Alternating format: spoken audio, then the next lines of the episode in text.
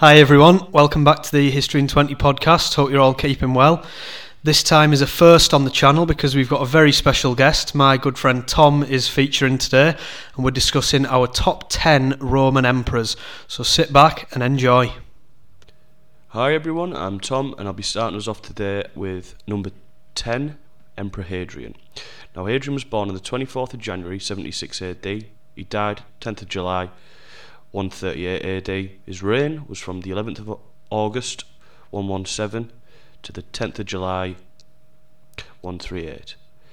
Now, Emperor Hadrian was a successor of Emperor Trajan, and he became Roman Emperor with a really strong support base, as he was the obvious successor for Emperor Trajan. Now, Emperor Trajan had had a very good run as Emperor prior to Emperor Hadrian coming up, and uh, um, upon his ascension to the uh, to the purple, the emperorship, he remained in Rome for three years, and in 121 AD he undertook a tour of the empire, both west and east, in order to inspect troops, examine frontier defences, and generally uh, show his face among the empire.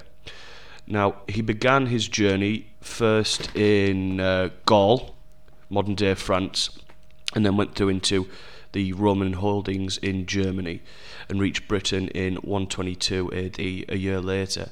He went, went to Spain, Mor- um, Mauritania, which is modern day Morocco, where he suppressed a Berber uprising, Asia Minor, and then the Balkans, and then on to Athens in Greece. When he returned to Rome in 125 AD, his prolonged absence had emphasised some problems. However, his tours had paid off because he'd spent three years supervising the empire's defences and knew how to deal with unrest and crack down on uh, public order. And however, his tours had paid off because he'd spent three years supervising the empire's defences and knew how to deal with unrest from his pre-emperor days as a career officer in Trajan's armies. After spending another three years in Rome, Hadrian set forth to North Africa in 128 AD and then sailed eastward onto Asia Minor, modern day Turkey, Syria, and Arabia. He returned to Rome in 132 AD after exploring the Nile Delta, and a revolt in Judea in 134 AD forced him eastwards again to Palestine as a military commander, another revolt which he successfully oppressed. Hadrian died in Baiae, near Naples, in 138, aged 61, due to failing health conditions. One of the key elements of Hadrian's reign was competent administration and construction. He was a great military leader, but he wasn't. He was also good at shoring up and getting the things he wanted and stabilizing the emperor in his reign. Uh, an example of his competent competence visible to us today would be the construction of Hadrian's Wall, one of many such walls throughout the empire, uh, especially in northern Europe. There was uh, another one in Germany, but obviously that's disappeared. Uh, the site at Hadrian's Wall, which can be visited today, is a World Heritage Site, a UNESCO one. The original construction was approximately 73 miles long and stretched from coast to coast in northern England, from Wallsend, well, original, in the east, to Bowness in the west. The construction of Hadrian's Wall began around 122 AD after Hadrian visited Britain, or, well, Britannia as it was then known, and is thought to have taken an army of 15,000 men six years to complete. The wall still stands in segments and parts today, almost 2,000 years later, which is a testament to the construction of the empire, which is fantastic, and a reminder of the fact that this wall was at the very northern frontier of the Roman Empire. There was nothing further north. Right, thanks for that, Tom. That was a good overview of Hadrian. So we move on to Trajan next, number nine. So he was born on the 18th of September, 53 AD, and he died circa 9th of August, 117, aged 63 and his reign was from the 27th of January 98 to about the 8th or 9th of August 117, which is 19 years and 7 months. So, after the assassination of the Emperor Domitian in 96 AD, Trajan had served in his armies, so the new Emperor Nerva appointed Trajan as governor of Upper Germany, and shortly after his appointment he received adoption. And this meant that Nerva had formally listed Trajan as his successor upon his death. Now, after Nerva's death in 98 AD, Trajan did not immediately return to Rome, but instead inspected the Rhine and Danube frontiers instead, although he did return to Rome the following year in 99 AD. Now, in domestic administration, Trajan's policies were widely appreciated because he provided for the poor, he built bridges, baths, aqueducts, and he freed prisoners and recalled exiles from when Domitian had imprisoned or exiled them. So militarily, Trajan was also successful though. So in two campaigns, in 101 to 02 and 105 to 06, he captured the Dacian capital of Varli, and the kingdom of Dacia was absorbed into the empire, creating a new province within the Roman Empire, which provided for rich salt and gold mines. Now, Trajan returned to Rome victorious, and he celebrated by hosting a series of gladiatorial tournaments involving 10,000 gladiators and about 11,000 animals. Now, over in the east, in 110, the Parthians deposed of the pro Roman king of Armenia and by 1113 to 14, Trajan campaigned to reinstate the old king. Now, while marching against the Parthians, Trajan undertook the construction of a road along the ancient road called the King's Highway, naming it Via Nova Trajana, and this road linked the city of Bostra, which was the capital of the new province of Arabia, with the Red Sea. So, a major trade route we can see emerging already. Now, by 115, Trajan conquered Upper Mesopotamia, moved down the Tigris River, and conquered Adibene, Babylon, and finally captured Ctesiphon, the Parthian capital. Now, after capturing Parthia and reaching the Persian Gulf, Trajan wanted to go for India, repeating Alexander the Great's achievement, but in 115, late 115 AD, he barely escaped death after an earthquake devastated Antioch, which is in modern day Turkey.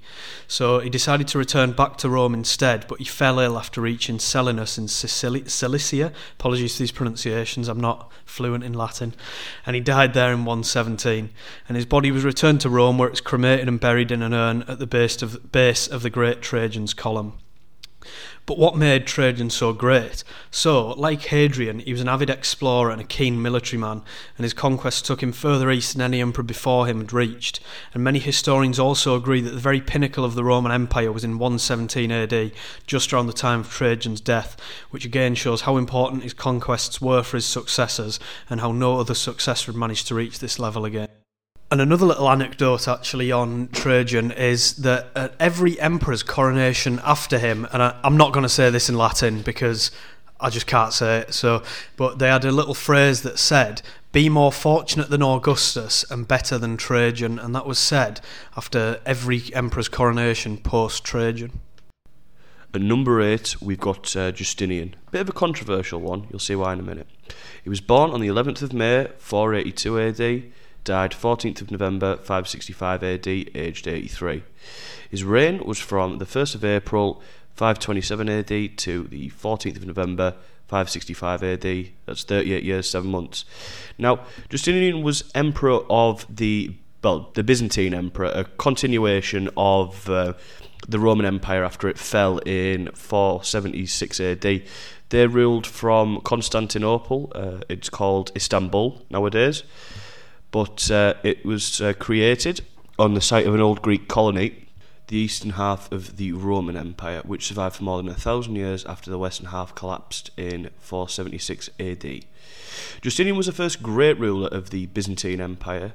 During the years of his reign, the empire included most of the land around the Mediterranean Sea as Justinian's armies conquered part of the former Western Roman Empire, including North Africa, that had been taken by the German speaking tribes like the Vandals, Ostrogoths, and Goths uh, during the centuries prior.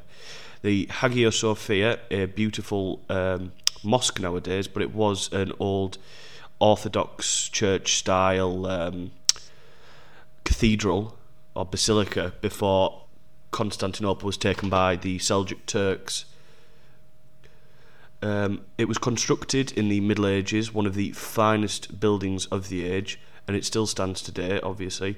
Justinian also reformed and codified Roman law, establishing a Byzantine legal code known as the Code of Justinian, a book that is uh, used as a reference piece and a base plate for modern law, uh, law and order today. The two main features of Justinian, Justinian's foreign policy his continuation of the age old struggle with Persia at the time ruled by the Sassanid dynasty, and then his attempts to regain the former Western Roman Empire.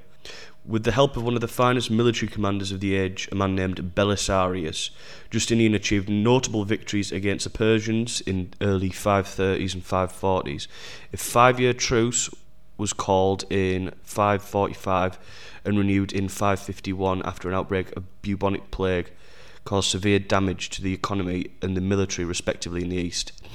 Despite the vigorous attempts of the Sassanid Persians to conquer Byzantium, Justinian held his own, and a 50 years truce was negotiated in 561, whereby the Byzantine Empire would pay 30,000 solidi, gold coins, annually to Persia, and the Persians would renounce all claim to the Christian kingdom of Lazica, an important bulwark against northern invaders. Justinian had therefore maintained his eastern provinces virtually intact, in spite of the offensives of the Sassanid Persians. In the west, his fortunes differed slightly. The brilliant su- military successes of the 530s were followed by years of stagnation, and the dragging war was a huge economic burden which he struggled to offset with his wars in the east. Yet in the 450s, Justinian managed a victory in Italy and kept hold of cities including Rome, Naples, and Ravenna, and those cities would be held by the Byzantine Empire till the invasions of the Lombards some decades later. Justinian was one of the few Christian Roman emperors who was admired even by his pagan contemporaries, though there wasn't many at the time, as Christianity was kind of becoming the largest religion in Europe. When he died on the 14th of November 565, he left no children. He was buried in the Church of the Holy Apostles in Constantinople. Uh, his remains stayed there till it was robbed by the Latin states in 1204 during the Fourth Crusade. Justinian does stand out on this list because he's technically not Roman, um, as the Byzantines were a continuation state and not the exact same thing as the Roman Empire. But to us, he does stand out in the fact that he was the uh, a great restorer of the empire at large. He uh, kept all of his um, all of his territory, despite the empire at the time undergoing one of the, I think, the first European bout of bubonic plague from North Africa. Um, and the fact that he managed to remain emperor without getting ousted, like a lot of his previous emperors just would have been removed straight away with such disasters. They also survived the, I think, technically the worst year in human history, 536 AD, where a, a speculated volcano chucked up enough dust, dust particulates or ash into the air that the sun was blocked out for an entire year, causing crops to fail. It was uh, a miserable year, and the fact he managed to uh, to keep up with the empire, keep on top of administration, and stay in power is miraculous, and it's a testament to what a character he was and how great his powers of delegation are. Right, so next at number seven, we have got the Emperor Caligula, and he was born on the 31st of August, 12 AD, and died on the 24th of January, 41 AD. And he reigned from the 16th of March, 37 AD, to the 24th of January, 41 AD, which is a mere three years and nine months. So he was Tiberius's successor, Caligula, and he's often regarded as one of the cruelest and most tyrannical Roman emperors in history, and that's exactly why no list of Roman emperors is complete without him in it. Everyone's heard of him, but I thought he has to come in just for that sheer shock factor. So the first six months of Caligula's reign were actually relatively stable, and most of the Senate were that scared of him that they wouldn't question anything he did. So for this one, instead of doing like a biography, I've literally just listed a few of the most disturbing things that he did in his reign. So he made his horse a consul, declared war on the sea, he slept with his officials' wives and then bragged to them about it. When he had to sacrifice a bull by hitting it on the head with a mallet, at the last minute he decided to hit the priest and kill him instead. He embarked on incestuous relationships with all three of his sisters. He chose to walk on gold coins barefoot. He had his dinner table set with golden loaves of bread. He erected a statue dedicated to himself and made himself a god. He enjoyed watching executions. He sacrificed 160,000 animals in the first three months of his reign. I'll let you do the maths with that one. He killed his cousin, father in law, and brother by having them executed. Then he had his two living sisters exiled when he got bored of having incestuous relations with him. He then forced Macro, who was the Praetorian guard who made him emperor, to commit suicide. He then auctioned away his gladiators' lives, and he blew 2.7 billion sesterces in the first year of his reign. And there's plenty more to talk about, but we just don't have time for it, but I'm sure you get the picture on that one.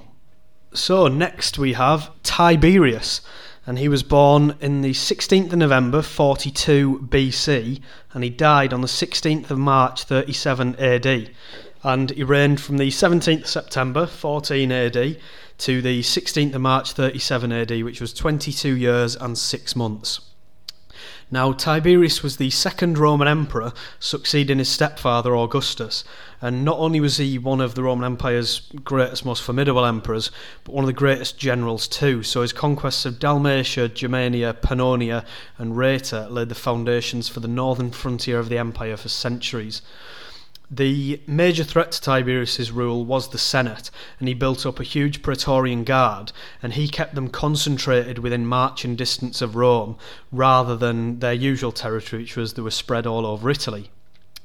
However, his laws were generally far seeing, so unlike Hadrian and Trajan, he didn't attempt great new conquests and move armies around and change governors for no reason, but he did stop the waste of the imperial treasury, so upon his death he left behind 20 times the wealth he had inherited, and the power of Rome was never more secure, and he also strengthened the Roman navy and abandoned the practice of providing gladiatorial games.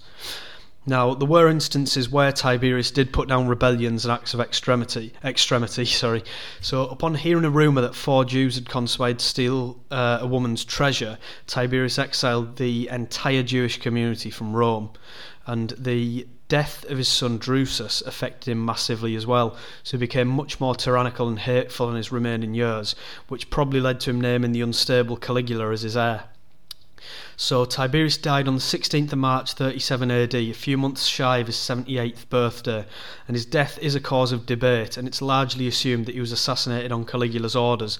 Knowing that the emperor was aging, Caligula wanted to cement his position as emperor while he was still young. So, although Tiberius turned into a tyrant in his later years, economically he was probably the most successful Roman emperor there ever was. So, from increasing the imperial treasury 20 fold to strengthening the navy, Tiberius definitely deserves a place in this list. So that's it for uh, this week's episode. We hope you enjoyed it, and you can tune in next week to for the remainder of the five Roman emperors we'll be counting down. Thanks for tuning in, and we'll see you next time.